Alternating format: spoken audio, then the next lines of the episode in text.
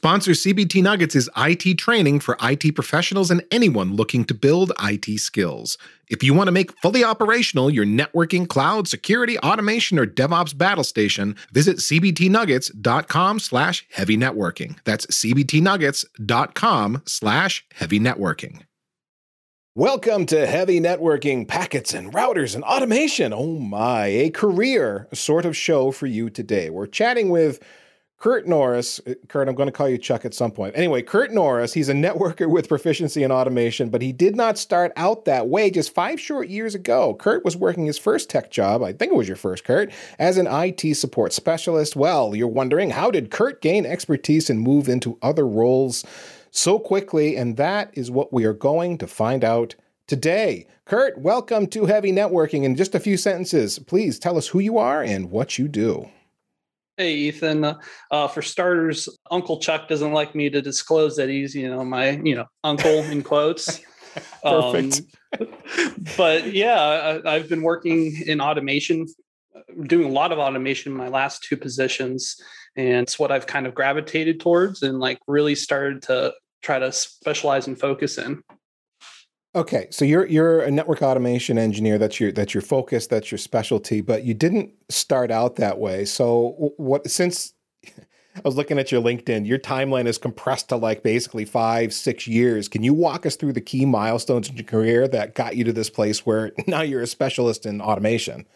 yeah so I, I, I mean i started off graduating from high school uh, i went to school for a little bit and like I, through school i uh, got an opportunity to do an internship and it was like more of a help desk oriented role um, and i determined that i did not want to be in a like broad overall category. So just from there i kept setting goals for myself and kept looking for opportunities and then when one would come up i would jump on that opportunity.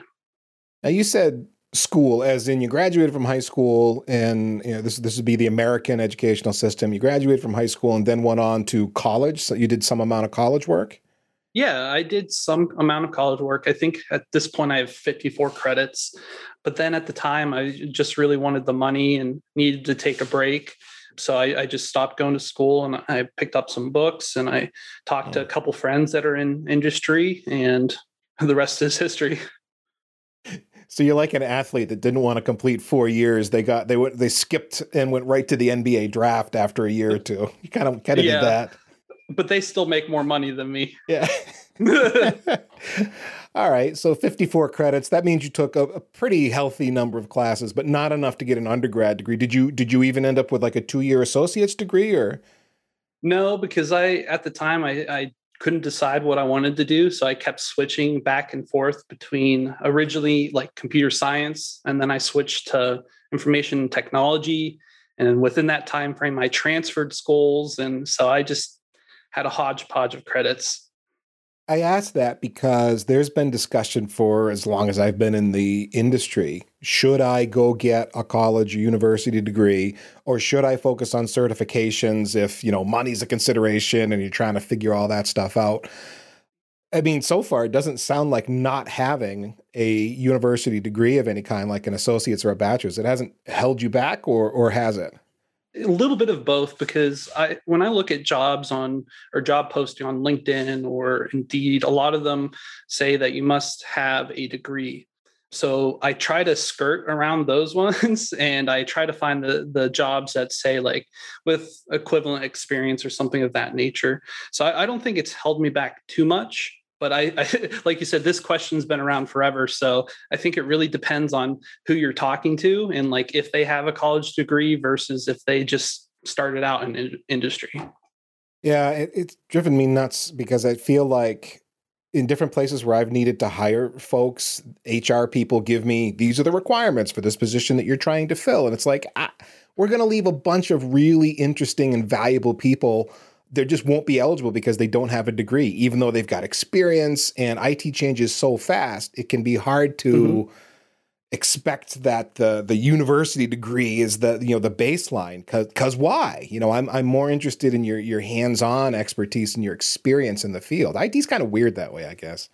Yeah, I mean it's especially frustrating when they're like, you need to know this technology stack with like this certain framework, and you know, like the time you you get in there, that's going to change within like six months to a year, anyways.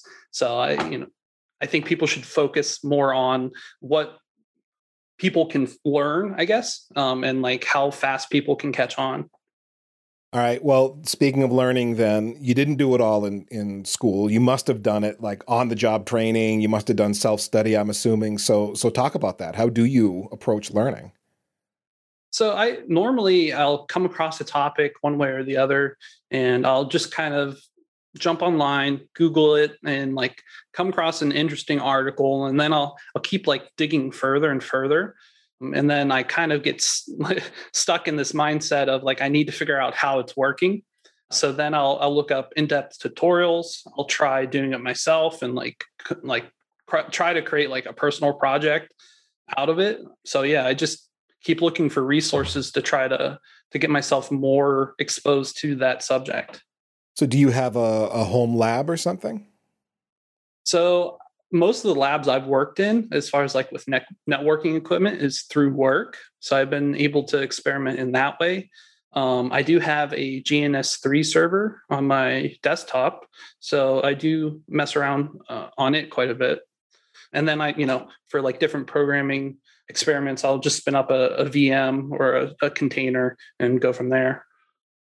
It's amazing the number of tools that are out there to to facilitate that. So I I've done a bunch of certs over the years, and back in the day, because Curt, I'm I, am i am old now. Um, back in the day, virtual there wasn't GNS three and there wasn't EVE-NG, and I was just listening to a different podcast where they were talking about Containerlab. Container Lab's yet another uh, platform you can learn stuff on. None of that existed. And so it was like hardware, scrounging stuff off eBay if you could. Renting racks for a while was a thing. And now it's just so much easier and cheaper than it, than it ever has yeah. been to learn stuff. So it sounds like you've taken advantage of it because you're talking about it like it's not a thing. Yeah, I'll spin up some VMs, I'll spin up some GNS3, and I'll just sit down and uh, learn the thing. Yeah, it, it blows my mind thinking about how people used to have have to purchase the the hardware to be able to run a few simple tests. And so that I definitely am thankful that we've moved away from that for the most part. For the most part, yeah, because not. I mean, there's some things that are you kind of need the hardware for. Like I, yeah. I'm, I'm working on reshooting my QoS course that I built last year.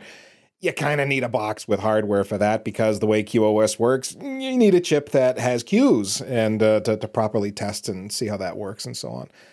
But but for the most part, the vast majority of things is like, yeah, you can do all virtualized in software, and the things you can't do are fewer and fewer as time goes on. And there's different workarounds for things like, oh, I need to do something funky at layer two, LACP or whatever. And you some virtualized platforms, maybe you couldn't do it, but more increasingly you can. It's pretty awesome.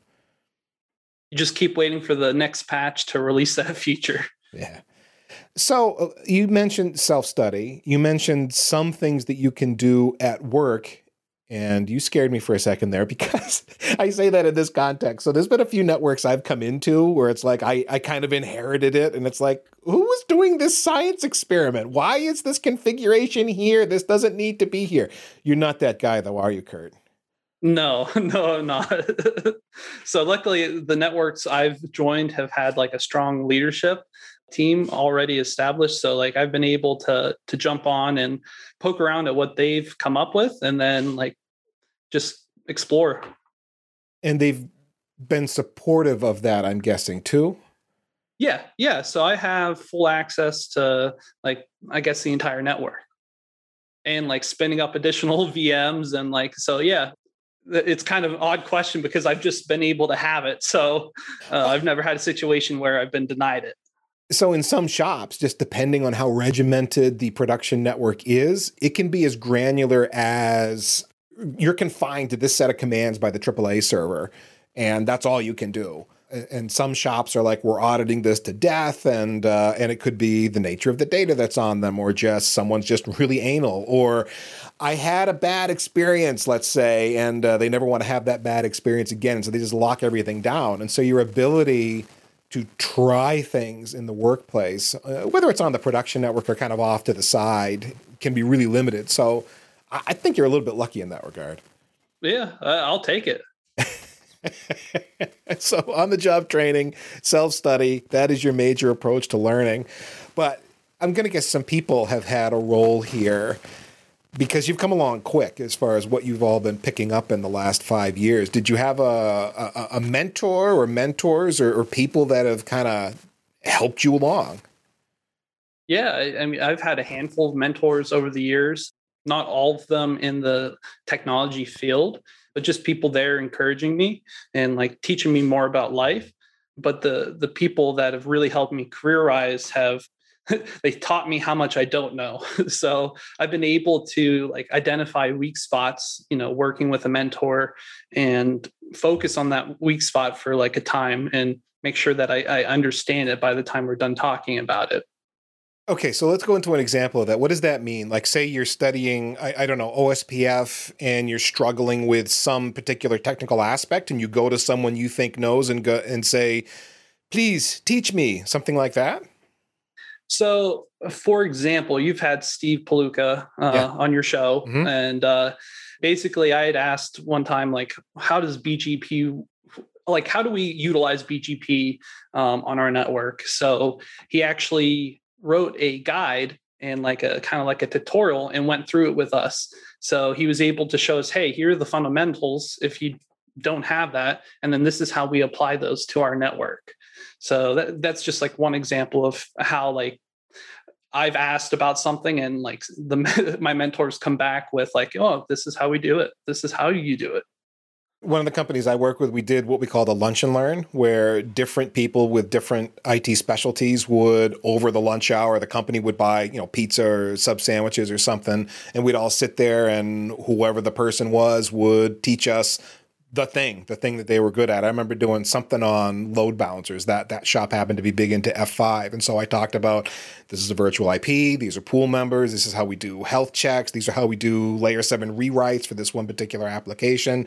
Just kind of walking through it, and everybody walked out going, "Ah, that's cool. I didn't really know that." And so, right, everybody was made smarter about what was going on and, and learned some things. And that precipitated some one on one conversation afterwards where people were like, okay, so I want to drill into this thing. And then you have longer conversations, and everybody, the whole team ends up more capable as a result of that uh, that information sharing. I agree. Uh, we also had lunch and learns, but I mainly just went for the lunch.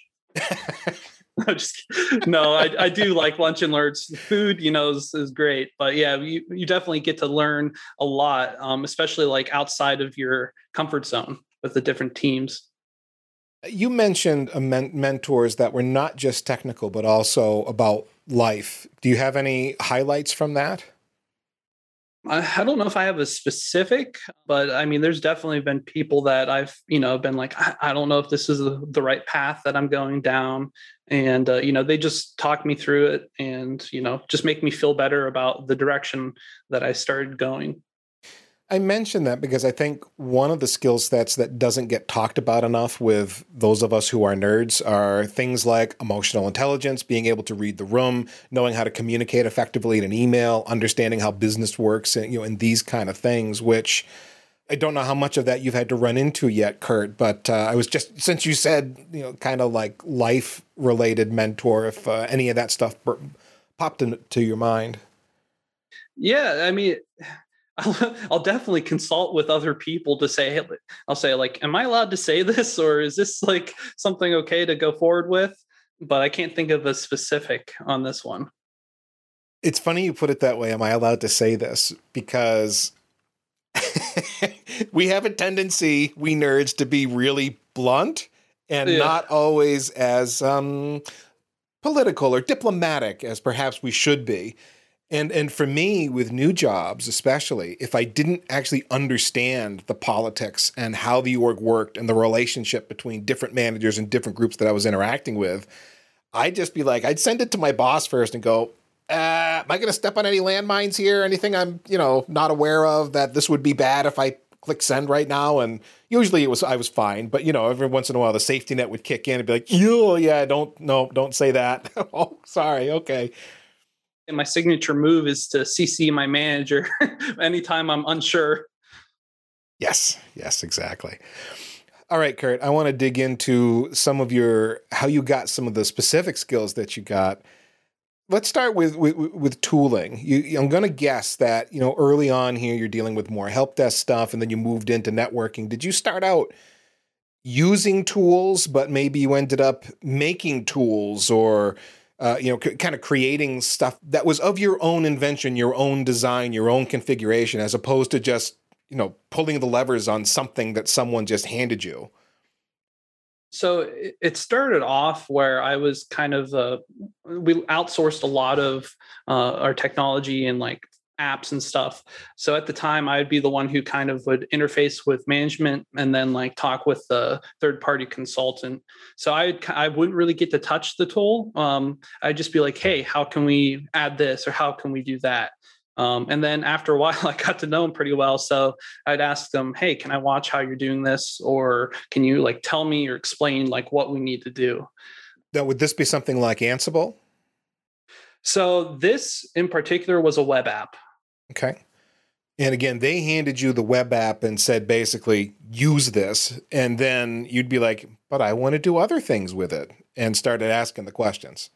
Exactly. Yes and then like at my next job uh, we had a he, I think he's a, a network engineer, but he was doing a lot of automation. So he created a bunch of custom dashboards for alerting and reporting on different metrics of the network. So that's when I started to really get to to dig in and like look at someone else's code and try to understand what it's doing and like try to make it play nicely with what I want to do so there, there's an attribute here, Curt, that I'm hearing over and over again, which is you're not content to just use the thing. You have to know how it works. So when I was a kid, I had to take everything apart, uh, like a little kid. I, I remember at my grandmother's house, there was a pair of binoculars that I was fascinated by, and you could unscrew the top lens and I would do that and then all the lenses that were inside all the glass and little bits would fall out. I could never get it back together again. You know, I, I ruined a pair of binoculars because I was that kid, you know, had to had to take it all apart. But I, I identify with what you're saying here. I got to understand how things work and it's not I don't want to just have a tool handed to me, press the buttons, do the thing. I want to know I want to make I want to make the buttons, man. You know what I mean? Yeah, that's definitely my same uh, feeling about it as well. But that is how, uh, in my opinion, that is one of the ways you advance in your career and make it known to your peer group that you are, uh, you know, engaged and interested and and capable of of more than just being handed the tool. You want to actually do something to make the tool better that's that's signaling to your peer group that you're you're really into this job. Yeah and uh, i like i like being able to say hey like I, I love the tool. Here's something i think that the tool can benefit from. Like here's kind of what i threw together. Is this something you think we can integrate or is it worthwhile exploring? Okay, you just led into the next question here because as soon as you put yourself out there that you're willing to create something, make the tool, whatever it is, do more, you are now putting yourself at, at, at a sort of risk because if you make the thing, now you're responsible for the thing. But that did not put you off, it doesn't sound like. no, um, in fact, you also had Ivan on your show, and his thing was we would always say when someone said, "Hey, can the tool do this?" We'd immediately yell feature requests. So that as soon as you make something or you make a tool that other people are going to start using, it's you you have to be prepared to to take ownership of it. All right. So uh, a thing that has happened to me over the years is I'll make the thing, I'll do the thing. Now I'm responsible for the thing, but I don't get paid more. You know, I don't. I have more responsibility because I just you know put myself out there and took on that responsibility. But you can feel underappreciated. Do, do you know what I mean? Yeah, and I've seen that play out in across different people uh, in the industry that I know. And I, it, I, I feel like that has to deal a lot with the company you work for because I, I, think companies should be able to recognize you know the work you're doing and the value you, you provide. If they don't then maybe start exploring other options. Is that what you, you're saying that you did as would you what would happen would you kind of outgrow the role and start looking for other things? Yeah so i mean my first big move from Zito to DQE, I, I, just had to move because my my at the time fiance was in school. So while I was at DQE, I, I really loved the people I worked with and the company, but they currently don't support an automation uh, engineer role. So to complicate things more, my my wife was graduating school, and so we had to look. I had to look for opportunities where she was going. But you were willing to make the move and and find the opportunities that were out there. You didn't just sit around and you know wait for something better within your current role to to pop up. Now you had life circumstances that were driving this, but I mean you, you've taken charge and gone to find new roles. Yeah, yeah, I have. And as I said earlier, it's really important that you identify and set goals for yourself. So that way you kind of have like a end game in sight so you can make sure that you're trying to stay on track and get to that point you want to be at. Okay, so goals, give me an example of what you mean by goals. Is that salary? Is that having a particular certification? What do you mean? So, the big thing that I've set for myself is hey, I want to become an engineer in, say, like, I think I set originally four years for myself. So, I started off, you know, at help desk. I took a little break from IT. I came back, started off as like a, a NOC tech. Um, and at that point, I was like, hey, I, I know I want to do this. So let's make sure that I uh, get to where I want to go. So I was like, what can I do next? So I found a position as a provisioning tech next. So, you know, one step up from NOC tech. Mm. And then I was at my, you know, roles as provisioning tech. And I was like, okay, so I'm one step further ahead. What can I do to advance into the engineer role? And then landed my current position. Uh, okay, this is interesting. So your goals were focused on the role you wanted to play, and maybe money was a, was a benefit of that along the way. Maybe you got paid more as you went, but it doesn't sound like that was the primary thing. You were really focused on the, the role and the responsibility you'd have. Yeah, I would say that's my my main driver. So you're at the engineer level now. Do you still have a trajectory like someday you want to be? I don't know what's after engineer, architect, let's say. So I think I want to get more involved in the software side of networking. So, and uh, what that looks like exactly, I'm not 100% sure, but I, you know, see see where life takes me. As you look back on the different roles that you've had, even in just five years, you've done a bunch of different things. Do, would you say you were given growth op- opportunities, or did you did you make your own opportunities? Or I guess because if we put it another way, personal initiative. Did, did, are you your own driver to make the career advancement happen? Yeah. So, I mean, a project would come up at work and I'd be like, that's really cool. Uh, what do I need to do to get involved in this project? And from there, like it's just a bunch of meetings um, and uh, work time and, you know, just progress from there. Uh, it, okay, so part of this is an age thing. So I'm, I'm going to guess I've got about 20 years on you, something like that, maybe even more. When I was closer to your age, I was kind of the same. Ooh, this project's kind of cool. I want to do that. Jump in. The next thing you know, you're in the middle of a bunch of meetings, and there's you know a project calendar, and there's you know roles and responsibilities, and whatever. You got your contributions you got to make to make the thing happen. At my age, it's like, there's another project coming up. Oh, yeah, I don't think I can handle that. I don't think I want to do it. But it's interesting that when you take the initiative to do something, get involved with the project, be a technical lead in a role, there's almost a sense of relief on the part of some other people that you're willing to take it on because it is hard because old people like me that don't want, that don't necessarily want to take on all the projects anymore. We call that pushing, you know, just push that to the side. All right, here's another practical question. Um, I look back at younger me, and it got to a point where maybe I'd look at the process that was required of me within the organization to accomplish certain things. You gotta do a change control for everything. You can't type on a Cisco box conf t and make a change without that having been blessed by change control process and so on. And sometimes it'd be like, yeah, I ain't doing that. I'm just doing the thing that I need to fix, whatever it is that I need to to to do. And my logic was, what are they going to do? You know, fire me? How, how bad can it be? I'm not going to bring the network down or anything. And, and that was mostly true. I have a few, I have a few stories, I, but mostly I was fine. I, I did it and I just kind of did my thing. now I look at that and go, I don't know if I should have done that. I'm not asking you to, you know, confess to any crimes here, but I mean, have you do you always follow the rules within an organization 100% or at times you kind of look left, look right and go, uh, I'm just going to do it?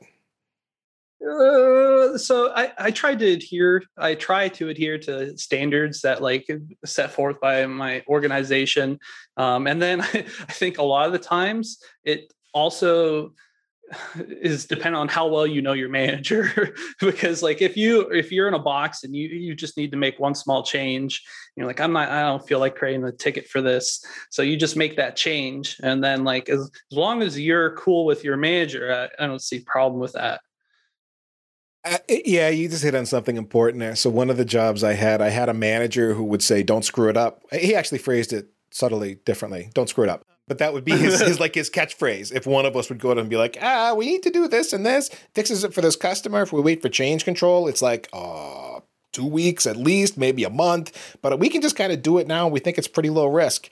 He'd be like, "Don't screw it up." That was his his permission to do it, but with yeah. the caveat of I'm trusting you here to not blow it. So yeah. Yeah, having the good relationship with the manager is a big deal. If you do screw it up, then there is the risk you've kind of burned some credit, right? And then the trust that you are given as an engineer in an organization can go away if you screw it up badly enough. If you don't screw it up and you're successful, then the trust goes up and uh, you're kind of building credit so that when when inevitably you do screw up at some point, you can you can kind of get away with it. Not that you don't want to do it too bad, but you know what I mean. So there's a there's an element of trust that you build within an organization that leads to more responsibility that can lead to helping you with your goals. Yeah, I, I agree with that. Just use that credit wisely. yes. I don't know that I'm advising people that are listening to us chat to say just go color outside the lines, go crazy, cowboys. Because actually, I mean, especially you as an automation person, you actually don't want people coloring outside the lines if you're trying to build a successful automation environment. But yeah, you don't want to spin a tool up and not tell anyone. We pause today's podcast discussion for training talk with heavy networking sponsor CBT Nuggets. I care about IT training because it's been a big part of my IT career since I started going all the way back to 95. I began my IT infrastructure journey learning Novell stuff. And over the years, training's never stopped for me because sometimes going for cert. Sometimes I just need to get a better handle on something new, but I am always learning something to deliver the best networks that I can. As you research your own training needs, consider CBT Nuggets. CBT Nuggets specializes in training for networking, cloud, and security. They cover other material too, but they have an especially huge library of training material for Cisco, AWS, Juniper, Linux, Microsoft, and VMware. Thousands of videos, thousands of hours of content, which, which is not meant to scare you. It's okay. You don't have to watch them all at once. Just know that what you need is there when you need it. Uh, for example, all of you that are getting into network automation now, CBT Nuggets offers Cisco DevNet Associate and DevNet Professional Training. I have been reviewing the DevNet blueprint material from Cisco, and I can tell you, you are going to want training to get through these programs and make the most of them. Uh, DevNet material, it's not like learning a new routing protocol. It's learning how to manage infrastructure as code. And if you're a traditional ops person, that, that's really what I am. It's a whole new way of thinking there's so much more than DevNet training there at CBT Nuggets. I've spent some time with the interface, digging through the catalog. It's easy to navigate. I sampled several videos. The audio and the video quality are excellent, and the instructors are easy to understand. They are personal, they are engaging. They are not formal and boring, and some, some of them even wear a cowboy hat. Besides the training itself, there is a great support system to help you get a handle on the material with virtual labs and accountability coaching. Now is a great time to sign up for CBT Nuggets. Visit cbtnuggets.com slash heavy networking to take advantage of their seven days free trial offer. Try it for a week. See if you like it. Commit if you do. Cancel if you don't. Seems fair. cbtnuggets.com slash heavy networking for seven days free. That's cbtnuggets.com slash heavy networking. And now back to the podcast I so rudely interrupted. All right. I want to talk about automation in a minute, but I want to talk to you first about certifications. Early in my career, certifications were a big deal. Uh, it helped me learn the tech I needed to learn, and then kind of advance, especially when I was a consultant back in the day. What has your experience been with certs? So I at the moment I only have two entry level certs. So it's the Junos uh, or JNCI Junos and then the JNCI DevOps. So I, I I think they helped in getting me into my current role, but information wise, a lot of the stuff for those certifications I've already come across online and, and just from doing my own thing. So I, it's just something to put on paper at that point. Yeah, I have really mixed feelings about certs. One of the challenges is if you're a job seeker, if you have the cert, you know, the abbreviation, whatever it is, the letters on your resume, you'll make it through certain filters. And if they're not there, you get filtered out and you're not even considered, no matter how much, how experienced you are, how talented you are. So there's that. But on the other hand, like you're saying, depending on what your background knowledge is, the cert can be a big pain in the butt to get because the exams usually suck. And, mm-hmm did you learn things that are going to help you in the job? Pro- I mean, for sure, something, but you know, a- enough that it was worth all the time to get through the books and the practice labs and pass the exam.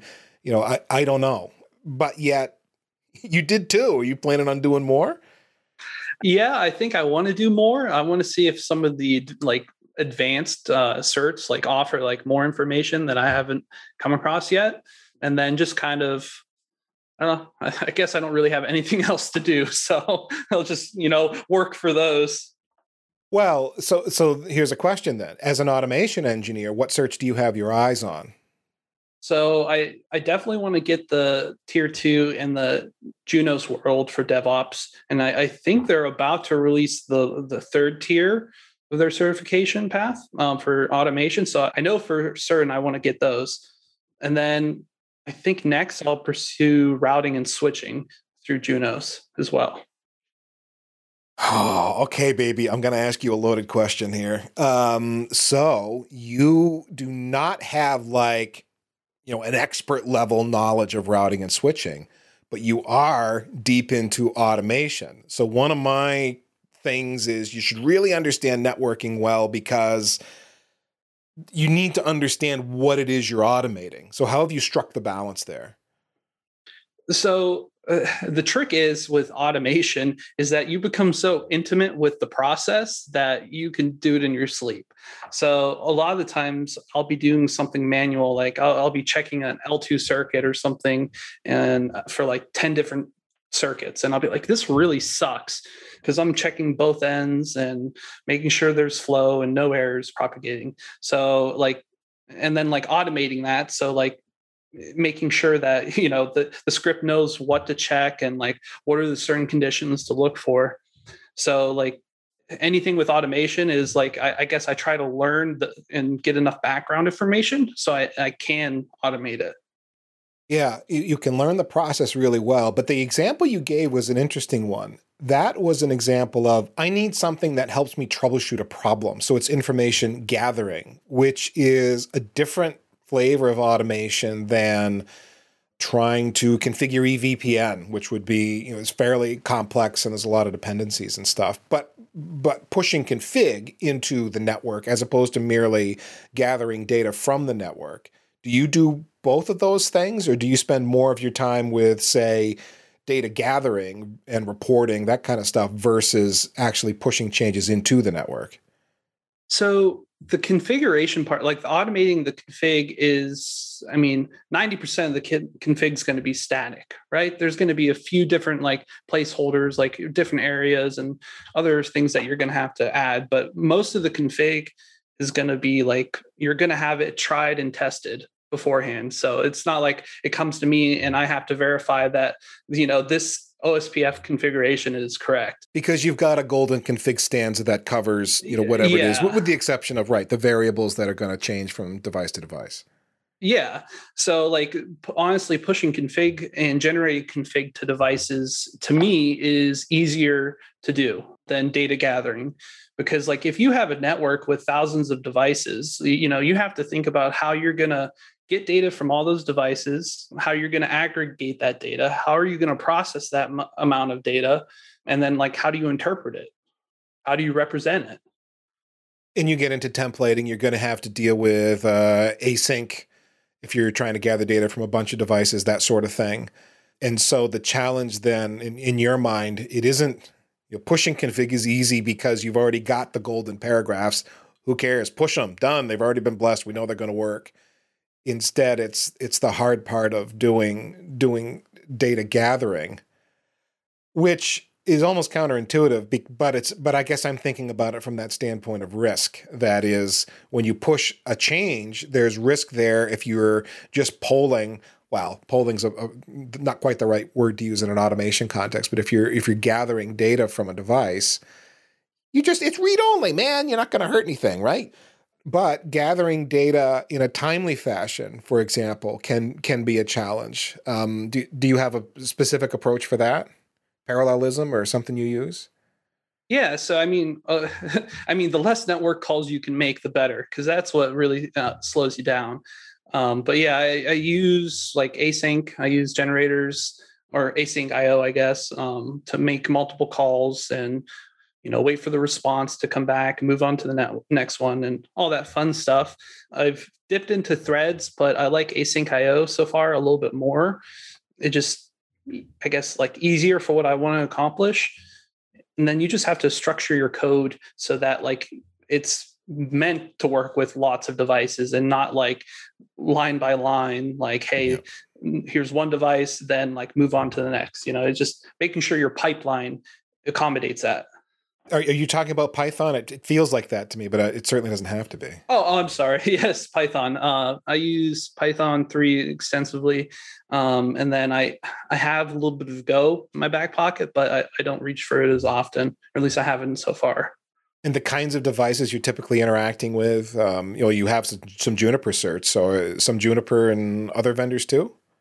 Yes, I mean PyEZ makes it super easy to to get like data off of devices and to query RPCs over NetConf. I mean it's a programming language, so like as long as they have any kind of like endpoint enabled on their device, it, it doesn't necessarily matter what device it is. I mean, but then you get into the issue of cross having multiple devices on a network and being able to to transparently go through each one to do what you need to do. So but that's another talk.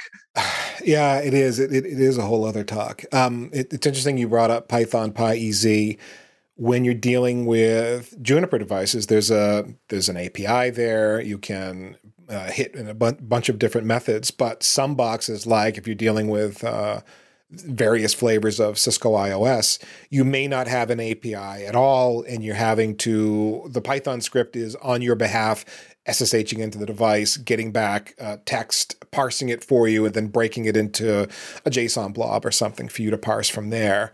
Yeah. So I've used Paramiko um, to like SSH into device and scrape data off of the console, but I always feel a little bit dirty doing it. uh, it just doesn't feel right. Uh, but there's definitely use cases or cases that you have to do it. So. Mm, yes, there are. And I wish there was some years ago where I had hoped that standardized modeling with Yang was going to lead us to maybe standardized APIs to do calls against these models. None of that's happened. And I even heard someone say the other day, I don't know if this Yang thing's really working out. And I'm like, boy, the IETF's put an awful lot of energy into Yang modeling if it's not going to work out. So I, maybe that's uh, something you have or haven't worked with, Curt, but do you have any take on uh, models? No, I, I, definitely feel your frustration. Uh, there's been times where I want to like you know use the, the open model uh, for for Yang, but like you're like, oh wait, does this model support like interfaces, and does this different device support it too? And it, has been a a pain point uh, for me. But if it if it became a thing, I'd be so happy. Well, is the reason for that, you know, if if those things were to become a standard because you don't have to reconsider your automation tooling because you've got kind of this common interface and model that you can hit or is it because you're on a multi-vendor network and you just like to be able to do the same thing on the same box all the time? Yeah, I, I mean, it's it just would make it so much easier to interop between different devices if you have a multi-vendor network being able to consistently pull the same or like query the same like RPC across multiple devices would just like make the backend look cleaner. Yeah. I'm just laughing because I remember some years ago as Yang modeling started to become a thing, and various of us were talking about that and getting excited about it and wondering where it was going to go.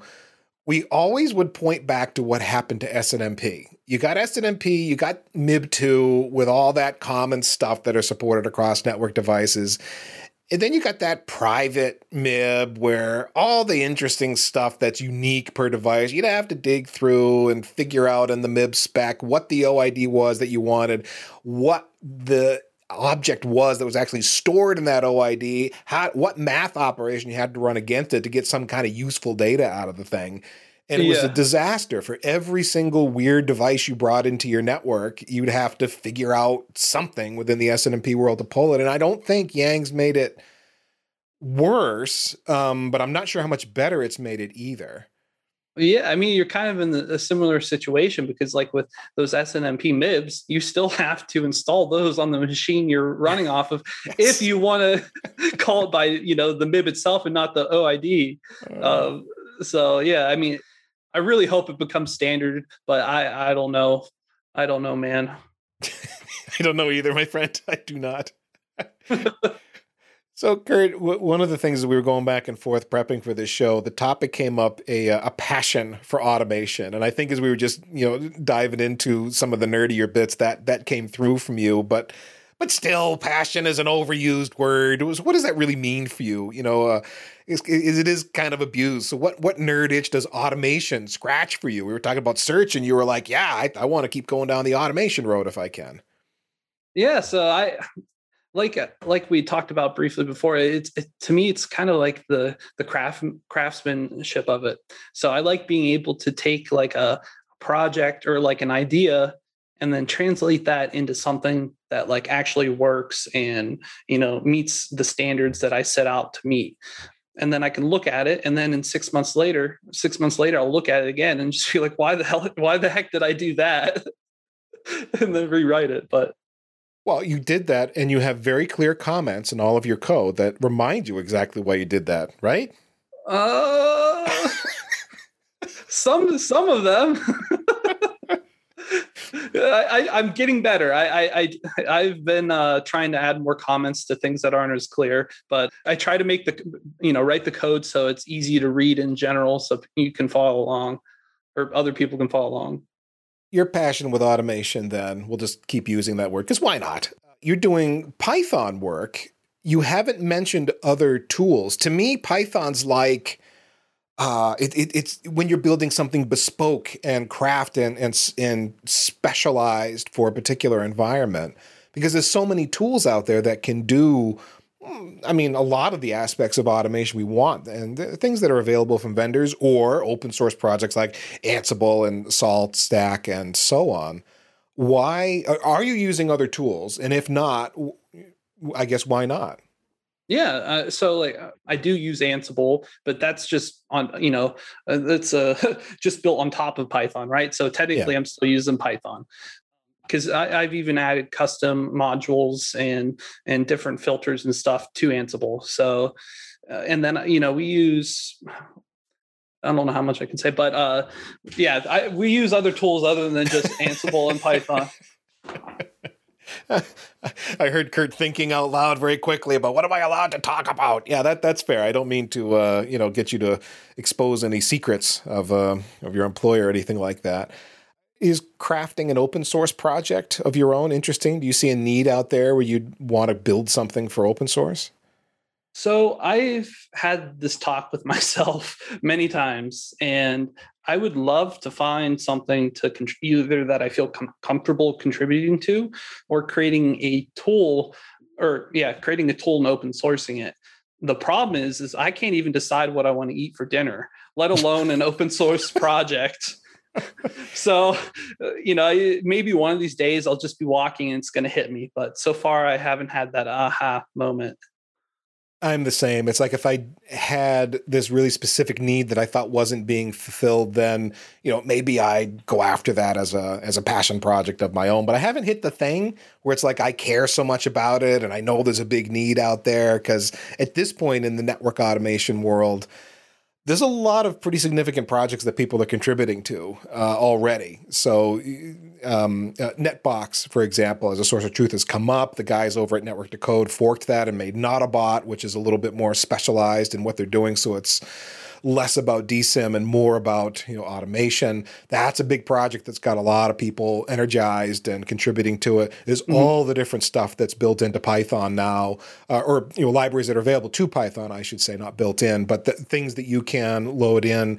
You mentioned uh, uh, uh NetMiko, and there is I'm going to forget all the things. I've interviewed a bunch of people over the years, and I'm spacing out on the names of various projects, but you know so many of them that are out there that it's hard to look at what exists and go, oh, I'm going to do my own thing because why? And so maybe the right answer is to contribute. But then you look at how much work's been done, and it's like, I need a year just to figure out what's going on before I can figure out how to even contribute to this project. So it's it's tough.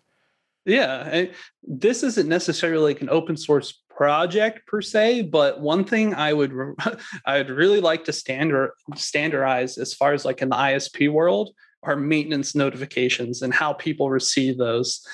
Because right now, each vendor has like their own format. Generally, you get an email. And so, like, you have to scrape that email, and that just really stinks.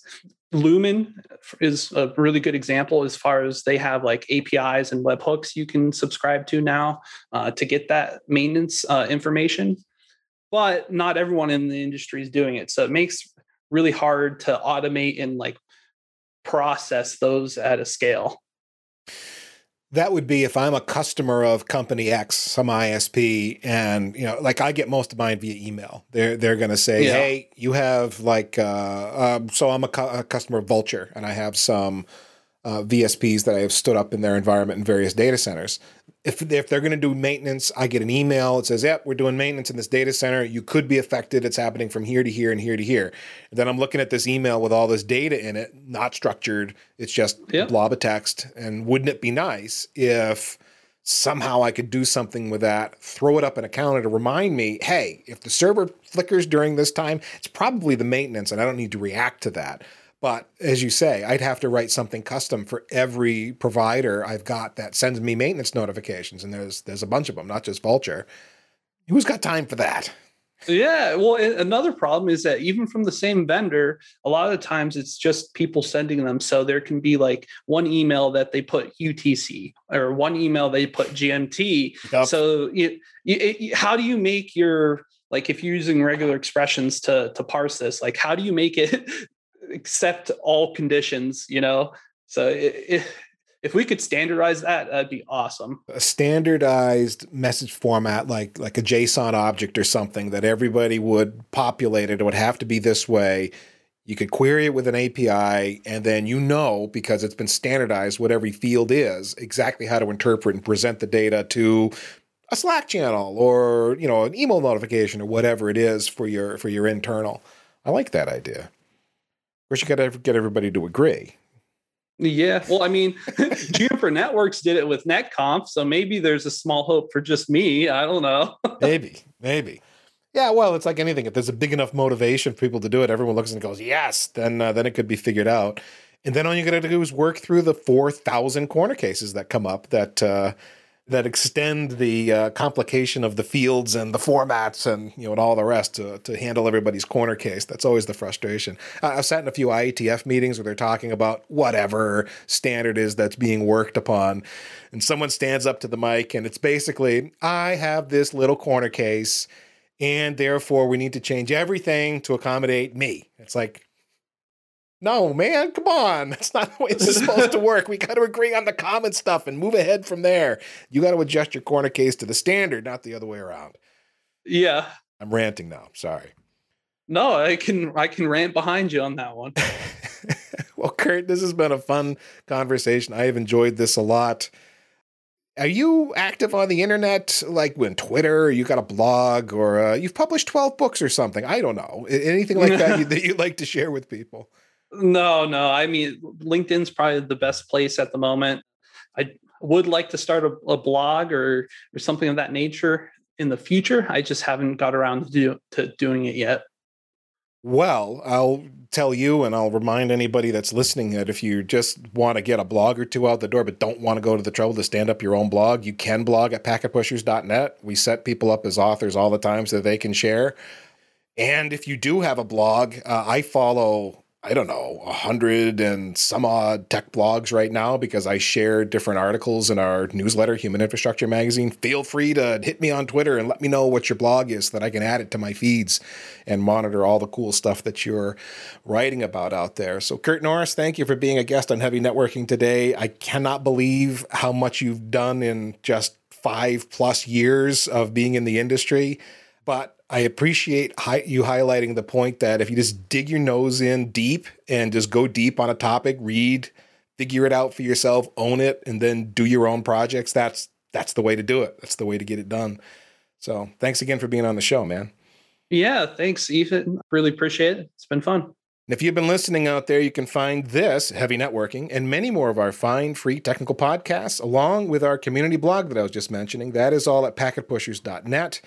We have a Slack channel uh, at Packet Pushers as well. If you go to packetpushers.net slash Slack, the link to join up is there, as well as the rules for participating, which are very simple. And it doesn't, you can be a vendor, you can be anybody and join our Slack group. There's over 1,700 engineers in there chatting about nerd stuff. So uh, come on in, it's free.